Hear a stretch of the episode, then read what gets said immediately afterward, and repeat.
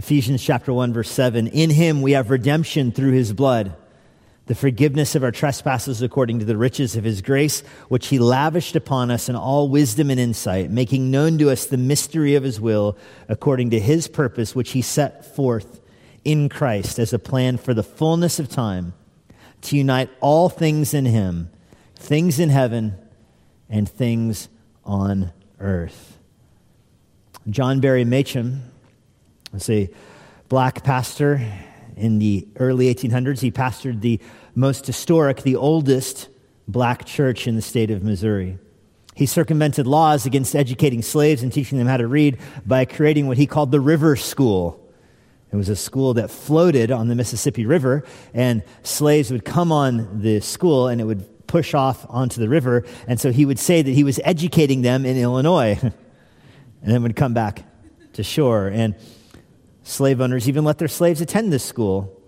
Uh, many of them were eager to have their slaves learn to read. This school became a church. This church began attracting people from both sides of the river and began attracting money from freed blacks from the state of Illinois and even from Indiana started coming for worship there and bringing their money. And they started a process whereby they would go back and buy slaves freedom if one of their family members already attended his church. He wrote a book about this that I read this week. John Berry Meachum is his name. And in it, he describes the first time this happens was a guy who'd been granted his freedom and he came to that church for worship and talked about his wife and kids were all still in slavery, most of them in Virginia. So the church began taking up an offering and a collection over the course of many months to buy his family's freedom. Well, the guy actually grew tired of being away from his family and went back to Virginia and resubmitted himself to slavery. He couldn't bear to be apart from his family, but the church had already gathered a significant amount of money and eventually went to purchase their first slave, which was this guy's son, who's in his 20s. And they purchased him. This guy was married and had kids of his own, and so the church began working to purchase his wife's freedom, his children's freedom, and they began gradually building out his family. This man was working as a carpenter. The first son who was freed became a carpenter in Illinois. And with the help of his church, he was able to raise money to buy the last member of his family, his father, to buy his freedom. He describes it this way. This is the boy writing.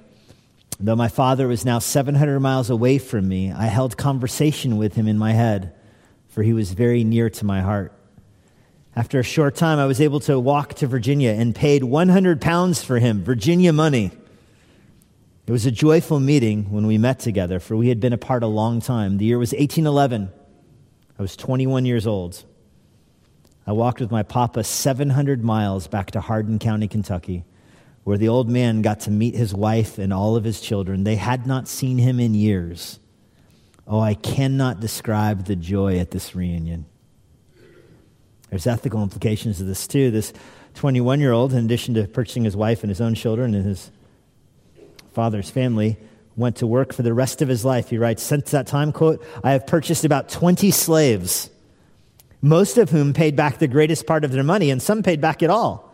And oh, how their lives are changed. We bought one who happened to be a drunkard, and upon having his freedom, found he was no drunkard at all. Freedom changed his life.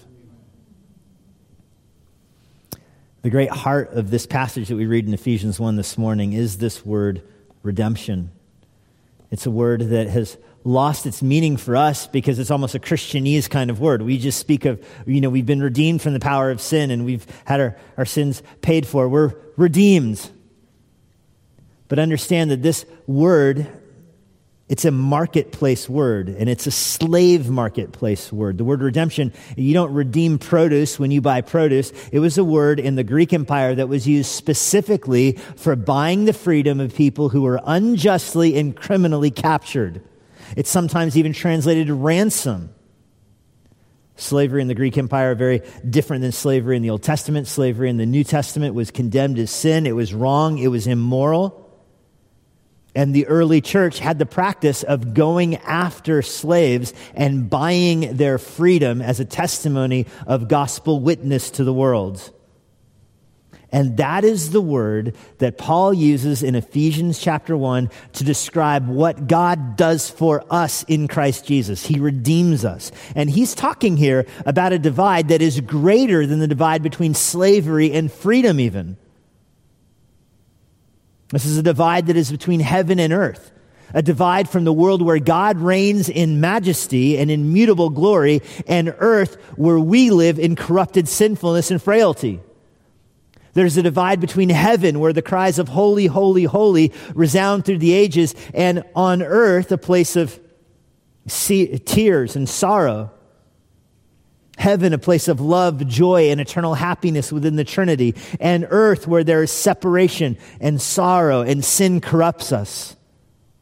All creation groans under the weight of this fallen world, Paul says in Romans 8, while all heaven delights in God and His holiness. That is the gulf that is fixed.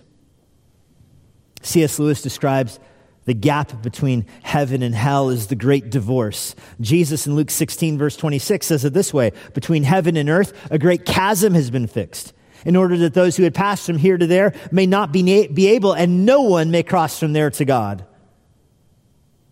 Lewis calls it a great divorce. C.S. Jesus calls it a great chasm, but the point is there is a gulf fixed, the most insurmountable gap in the universe, the greatest divide imaginable. And the weight of this separation causes the very earth itself to groan in anguish because of its sin. And yet God has invented, designed a way to bridge that gap and to bring people from the captivity of slavery to sin to the freedom and holiness of worship. And he does so through the process of redemption. That's the one word we want to look at this morning in verse 7. In him we have redemption. This word means buying something, ransoming it back Certainly, a man working to buy his wife and children back from slavery would be a picture of this kind of redemption. We have similar pictures, although way less grave in our own culture. I've told you this before, but when I was living in Los Angeles, my car got stolen. In Los Angeles, we call that Tuesday. and the police found it. A day later, with minus the radio and the car seats. They sold the car seats. I mean, come on and I had to go to the impound lot and I had to, the car jail, I told Madison it was car jail. I had to go bail it out. I had to go buy my car back from the police. Paid for it once, now I've paid for it twice. and I complained about it.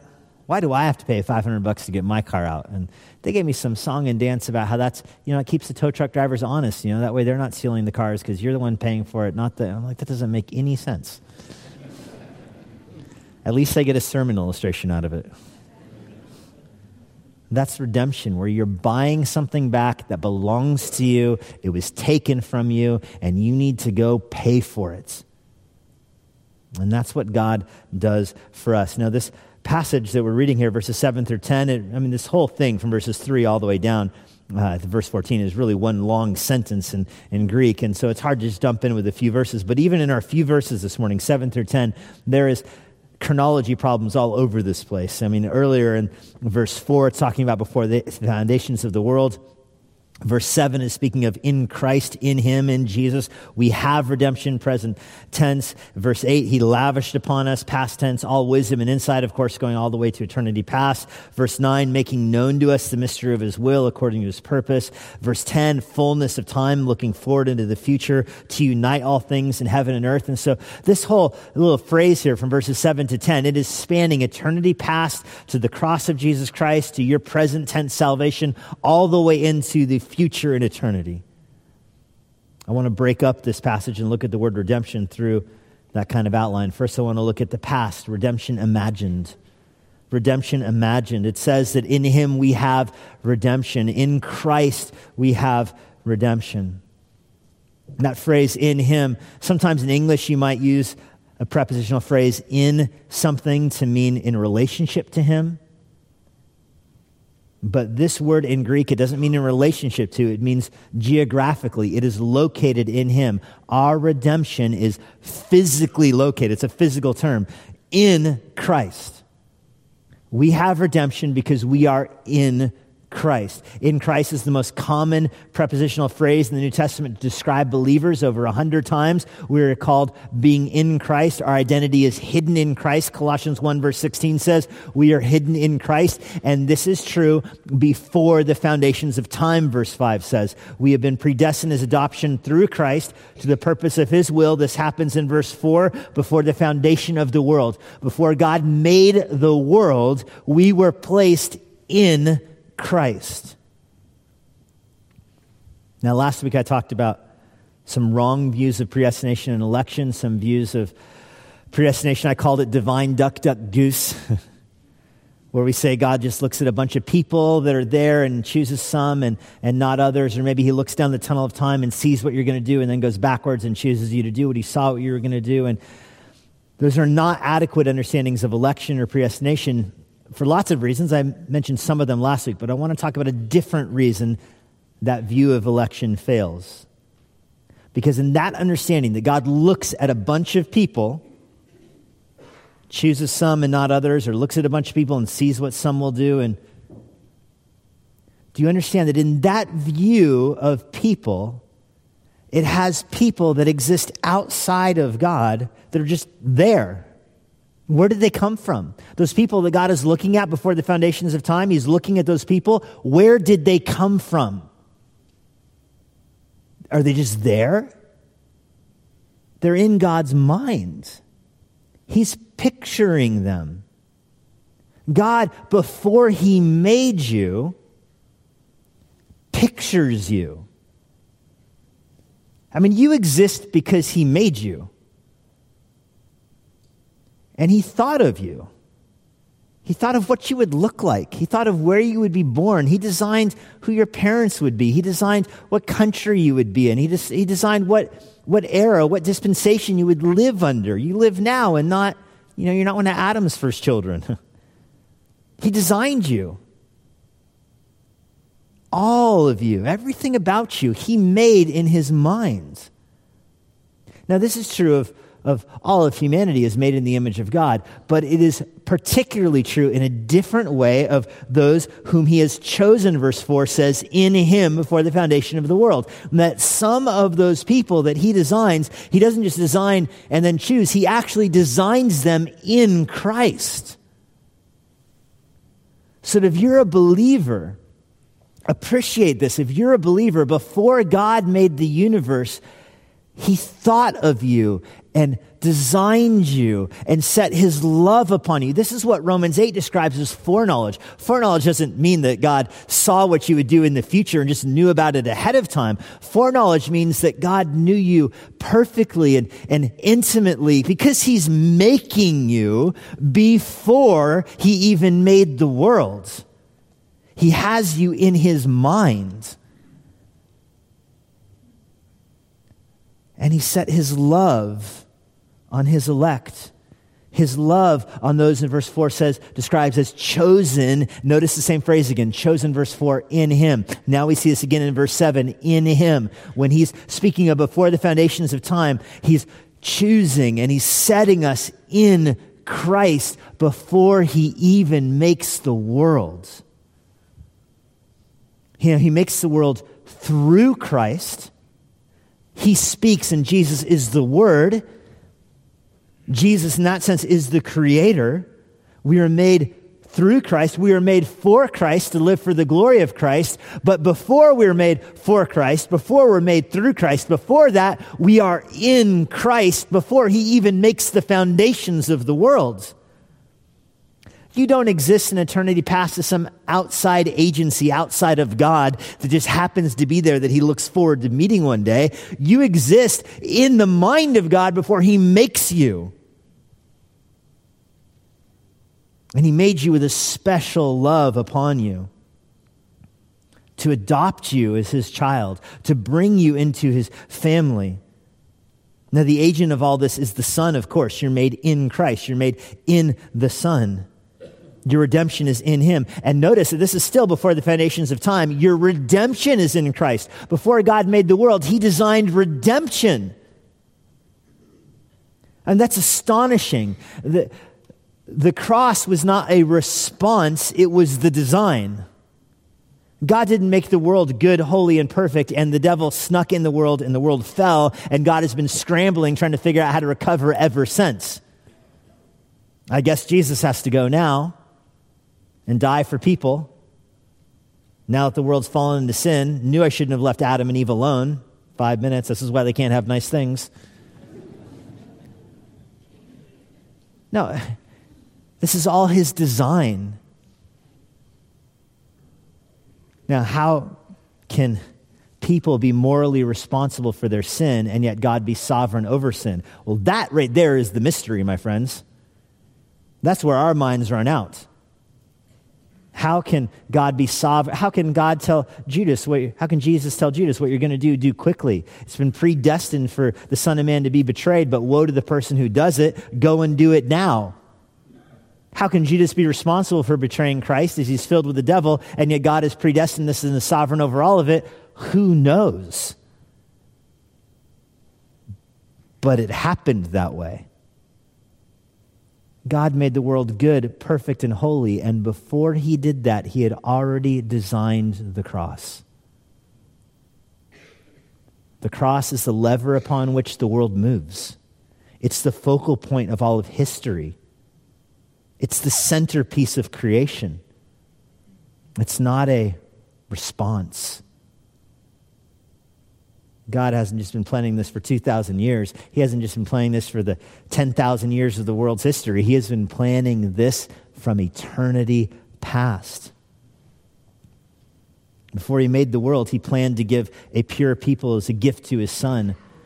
He planned for the son to be the redemption for those people. He planned for the to send the Spirit to the world to draw those people to faith in His Son. We'll look at that in the next few weeks. He planned that there would be a multinational, multi ethnic group of people who are made in the image of God, but have something more special in common that they are adopted in Christ. Before He created the world, He purposed to show His love for His Son by giving His Son a privileged gift, namely a, a church as a, a love offering, that His Son would be the Redeemer. And that's the Father's love for the Son. And the Son shows his love back for the Father by saying that he will go and he will, he will die and he will redeem those people and he'll purify them and sanctify them so they can spend eternity praising the Father. I mean, this is the reciprocal love within the Trinity. The Father's gift to the Son is our salvation. The Son's gift back to the Father is our salvation from eternity past in the mind of God, he conceives this and he executes it.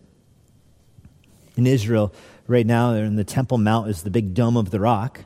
And according to Islamic tradition, that mosque is built over the rock upon which Adam first stood when the world was first created. It's where Adam first stood, and they would even go on to say it's the same place where Abraham would offer Isaac as a sacrifice. This is Islamic tradition. Jewish tradition goes upon that and says it's the foundation of where Solomon would build his temple, where David purchased the land to build the temple, and Solomon would build it. And I'm a little bit skeptical about the truth of, you know, that's where Adam stood. I think there was a global flood that kind of moved the rocks around, but let's play along for the sake of argument and say that rock in the middle of the dome of the rock is indeed where Adam first stood, and it is indeed where Abraham offered Isaac, and it is indeed where Solomon built his temple, but that's not what it was put there for.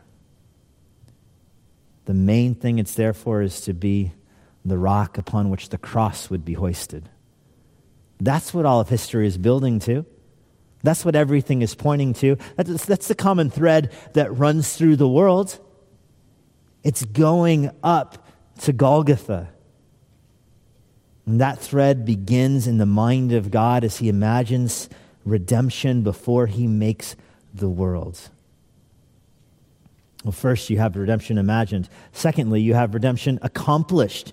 When God plans something, it's as good as accomplished, of course, but nevertheless, the accomplishing of it remains to happen. From Adam until John the Baptist, thousands of years go by. The flood rises and falls. Israel is planted and exiled and repotted again. Nations rise and nations fall. I mean, the world is moving along, looking forward to the Redeemer coming. But it hadn't happened yet. And this is an important point for you to have in your mind because sometimes people try to get around the teaching of Ephesians 1 by saying, Well, before the foundations of the world, God chose us. But what does before mean if God is outside of time? Doesn't just mean present tense. I mean, uh, after all, we could be in heaven right now worshiping with God because God's outside of time. And there's some problems with that. Namely, you're not omnipresent, by the way. You're only in one place at a time. God's omnipresent. You're not. You're not in heaven right now. You're here. Unless you have the coronavirus, you're home live streaming. You're in one place. What does before mean? I mean, Jesus took on a human nature. He took on a body. Jesus has a physical body right now. God enters time in a very real way when Jesus takes on human flesh. So, whatever before means, it means before that happened before the foundation of time, before the first rocks were removed, before light was separated from darkness. That's the before. And now in time, God accomplishes our redemption by coming. Galatians 4 verse 4, when the fullness of time came, God sent forth his son. That phrase, when the fullness of time, time is singular there. It's this, this jar of time. And when it fills up, all the events of the world are filling up, bubbling up in the progression of time. They overflow and Jesus comes. When time was filled, Jesus arrived in the earth all of the Old Testament is dragging people through, bringing them to Christ. Adam is pointing forward to Christ as the animal is, is slain and he's made a covering to cover his skin and his sin pointing forward to Jesus Christ.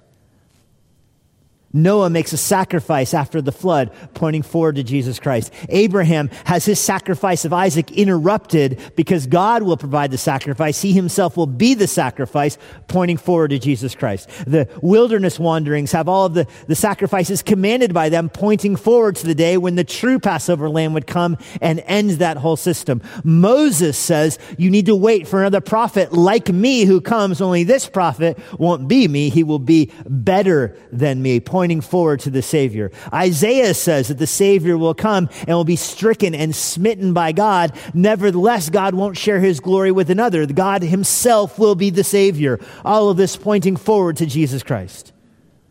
And when the fullness of all of that is reached, Jesus Christ comes. And here's where the preposition changes in verse 7. In him we have redemption. This is an eternity past in the mind of God. But now we experience it through his blood. That's the word of agency there. We have redemption in eternity past. We the next stage of it is it actually happens through his blood. There is a moment in time when Jesus is executed. Our salvation was secure before that, before he even made the world, it was secure. But now it is affected in time when Jesus takes the record of our sins on himself. It happens through his blood. And of course, there happens to be blood. Leviticus 17, verse 11. The life of the flesh is in the blood. I've given it to you as a payment to make on the altar for your souls. It is the blood that makes atonement for life. That's Leviticus 17, 11.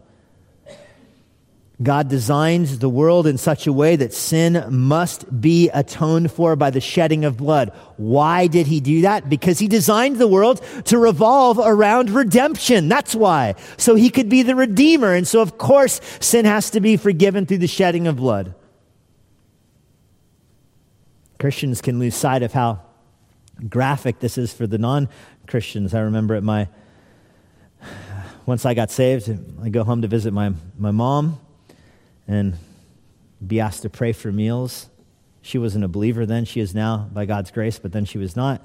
She would ask me to pray for meals around the table. And after a couple of years of this, yeah, I don't see her that often, she finally says, Hey, can you pray for dinner tonight? But this time, please no mention of blood in your prayer, okay? Because I realized like I'm preaching the gospel in my prayer for dinner. I'm like, Lord, we're thankful for this food, but more than that, we're thankful that Jesus came to earth and led us sinless life and died on the cross and shed his blood for our sins. Whoever believes this will be forgiven forevermore. Amen. Let's eat. it's like, okay, less on the blood. and I didn't even notice it. It just rolls off the tongue. We have redemption through the shedding of his blood. What is graphic in the world is axiomatic in Scripture. Our slavery was accomplished through Adam's sin, which became our sin. Our redemption is accomplished through Jesus' death, which becomes our death. He dies for us in our place. When a slave had his freedom purchased in the Roman Empire, they would take the bill of sale and they would rip it up, and he was free to go. That's the image that is used here in Ephesians that when you have your salvation, granted to you by God. It is because on the death of Christ, of Christ on the cross, he took your record of sins, nailed it to the cross, and it was obliterated by him bearing the penalty for it. He pays through his death for your sins. This is why the hymn writer can say, Oh, this my sin. The bliss of this glorious thought. And this is why you need punctuation on those slides, because otherwise that verse sounds really weird. Oh, my sin, the bliss of this thought. No, oh, my sin, comma, the bliss of this glorious thought, comma. My sin, not in part, but the whole. That's the blissful thought. Not part of my sin, all of my sin is nailed to the cross, and I bear it no more. That Jesus really dies a real death in the place of your sins. Why your sins? Because you're in Christ. He has you in his mind. This is why he came to get you. He came to earth to be a redeemer for those who are in Christ. This is why he can declare on the cross tetelestai, it is finished, he declares. Appreciate this. At that moment that Jesus declares tetelestai, it is finished. Your salvation was purchased at that moment. Nothing more has to be done. You are saved. You are redeemed. The sacrifice of Christ shows us that God does not take sin lightly. The death strikes at the very core of the Trinitarian relationship as the Father turns his face away, as the Son receives the wrath of God for our sins and the record of your sins is destroyed at the cross. God comes in the person of Jesus Christ to the slave market and finds you and buys you and sets you free. And it says here that he does this in verse 7 according to the riches of his grace. I wish we had more time. We could talk about all the depth of the word forgiveness, that there's an actual canceling of sin. God holds it no more. We could talk about the nature of trespasses, any failure to lead a perfect life, any failure to miss the mark. But let's just move on to according to the riches of his grace. There's an abundance of his grace. And where is his grace? In heaven. How much of his grace is there? Infinite grace. There's love and joy and fellowship from all eternity past within the Trinity as the Father delights in the Son and the Father and the Son delight in the Spirit. It's just a treasury of love and wealth that just pours out in the death of Jesus Christ. It's all seen as he comes and purchases you. And he lavishes, verse 8 says, he lavishes this upon us in all wisdom and in all insight, which leads to our third point redemption imagined, redemption accomplished, and redemption applied. There's a sense in which your salvation is secure in eternity past before God made the world. It's in his mind, it's going to happen. There's a sense in which your salvation is completely accomplished at the cross, where Jesus says, It is finished, it is done. But there is a third sense, because after all of that cross work, after Jesus dies as an act of atonement for sin, you're not even born yet. and then you're born 2,000 years later. Think of all that has already happened by God for you. He has planned you in His mind. He has designed you in His mind. He has brought you into this world. He has already sent Jesus who would die as a Savior for your sin. Your sins are already forgiven in the work of Christ on the cross. And now you're born, and now you don't love God.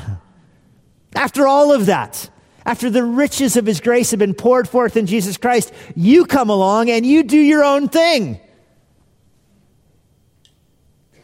You say, I didn't ask to be born.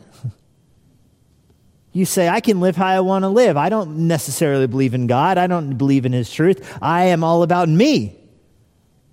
Despite all of that, you're in this world and you're in sin, and you perhaps don't even realize it, but guess what? You're living your life as a slave to sin. Sin is mastery of you, even though you have already been purchased.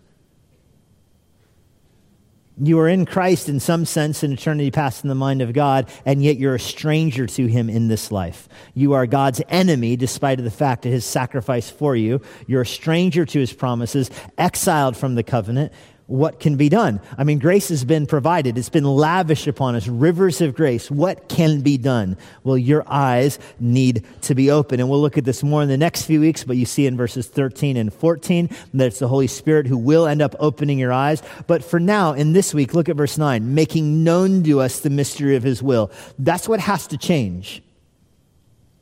You need to have the mystery of this whole providential working revealed to you. Your eyes of understanding have to be opened. You have to understand the gospel.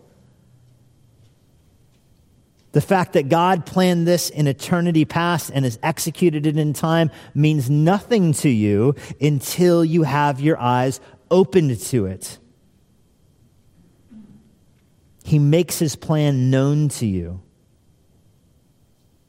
That's verse 9, making known to us Harold Hoehner, who teaches New Testament at Dallas Seminary, writes this in his commentary on Ephesians making his plan known to you is a phrase that indicates God shows you the relevance of his revelation in the present time. That's a fancy way of saying that you believe the gospel. I love that line. it's like commentator talk. He makes known to you the relevance of his revelation in eternity past, blah, blah, blah, by getting you saved. that you have an encounter with Jesus Christ you hear of his death on the cross and you believe it. He provided it in the past, he did it in the past, and now he reveals it to you in time. And he reveals it to you with just a flood of wisdom, a flood of mercy. Verse 8, he lavished it upon us. This is over the top language. In all wisdom, this is the plan of God. The Sophia is the Greek word, the, the just the riches of the wisdom in God's mind. And then insight. Insight's a little bit of a different word than wisdom. Insight is, is precise. Wisdom is the flood that God just unleashes, lavishes. It's a flood of grace that sweeps across the world. But the insight makes it a, a laser guided flood. It targets individuals. It tags individuals. It snares people and sweeps them along in the flood of grace. Two people will be standing together. One of them will be swept away by grace and the other left there. That's this, this word. It's all discretion. Some translations make it discernment there. It's precise grace. It's a river of abundant, lavish grace that hits you with precision and it makes known to you the mystery of his will. Now, the mystery of his will, what is that? Well, we've seen this phrase already back in verse 5. It's the purpose of his will to the praise of his glorious grace. So the mystery of his will is how you are going to be praising God because of the redemption of Jesus Christ. He makes this all known to you by opening your eyes. He set this plan forth in Christ. He's purposed this in Christ, and you're back in eternity past again. He has purposed this and then brought it forth in Christ. Do you catch these words here? The Father, the Son, and the Spirit have a united purpose before they made the world. There's no reluctant participants in salvation. The Father doesn't send the Son and he goes protesting like your children up to their room. The Father and the Son don't send the Spirit who says, I guess, what are you doing again? What's the playbook? They're in this together. They have a united will from before the foundations of time. And they execute it in stages the Father creating, the Son coming and dying as our Redeemer, the Spirit coming and drawing us to Himself. This is the mystery of His united will, the purpose and he's brought it all forth in Christ. It's all pointing to Christ and the cross and redemption. And this is a plan, it says, verse 10, for the fullness of time. Earlier I said, when the fullness of time came, Christ came. That's Galatians. This is a similar phrase, but different. Here, time is plural. When the fullness, and it could be when the fullness of times came. There's different seasons, there's different epics. And in fact, verse 10, the word plan, it's the Greek word oikonomia, which is The word dispensation, the King James even translates it dispensation. We say that we're a dispensational church. What that means by that is we hold to what's called dispensational theology, that God works through different ages of world history, different stages. He works differently with a united purpose. He worked differently between Adam and Noah as he did between Noah and Abraham, as he did between Abraham and Moses, as he did between Moses and David, as he did between David and the exile, as he did in the silent years of the Old Testament, as he does in the church. He's working differently with different groups of people with, with different reasons, but what unites all of them is that they all point to Jesus Christ. Abraham points to Christ. Noah points to Christ. Moses points to Christ. David points to Christ. The kings point to Christ. The silent years are waiting for Christ. You know what else all those ages have in common? What all those dispensations have in common? That you're saved by faith in the Savior. The word dispensational is very much a biblical word. It's right here in the Greek, plan in English. But this makes verse 10 so rich. It's a, a plan for the fullness of time that all of these different time periods, they're all brought to completion in Christ Jesus. And there's some practical applications of this, brothers and sisters. Hebrews 11 gives you the long line of people. And you know how the chapter ends? None of these received what was promised to them. So that apart from you, they would not be made mature. They wouldn't receive the fullness of their, their promise. So all of the Old Testament saints died in faith, waiting for the Savior. And now God adds to them the church. And we have faith in Christ. And so that we're all one body, united. Where are we united? On earth, we're united in Christ. But that's not what makes us happy, is it? Look at verse 10. Things in heaven as well. Do you see this cord stretching from the heart of God in eternity past?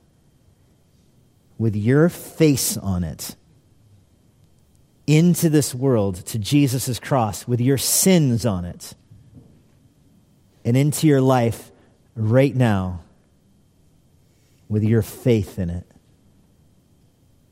And it will end back in heaven as this cord pulls you up to glory because of the saving work of Jesus Christ. He's overflowing to us in grace. Not every one of John Berry Meachum's stories had a happy ending. One gentleman who was freed went to work with the River Church. He was a shoemaker, he made boots. And he wanted to buy his family. He went back to Virginia repeatedly buying his children one at a time. His wife was going to be the last one who was freed. Finally, got his money together for his wife, made the 700 mile trek to Virginia, down, I forget the city name, but down in South Virginia, and found that when he got there, his wife, the last of his family, had been sold to a plantation in Louisiana. And so this man walked to Louisiana and was not easy, but found his wife. But in the course of time, had no more money with which to buy her freedom. Waiting back in Indiana is all of their children. And now they're down in Louisiana with no money. And so he presents himself to his wife's owner and offers a trade.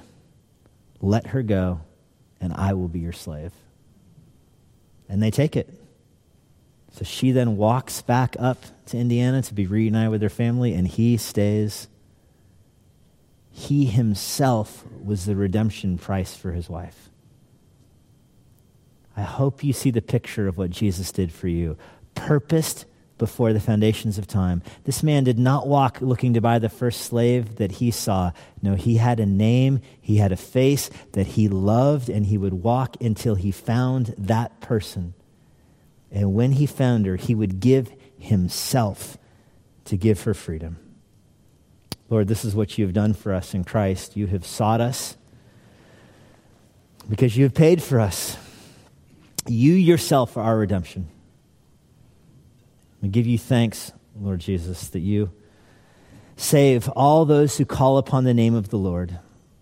That you had a love for us so much that you sent your Son to redeem us, and now you save us through faith in him. It's in the precious name of Christ we pray. Amen. Thank you for being with us today. And now, a parting word from Pastor Jesse.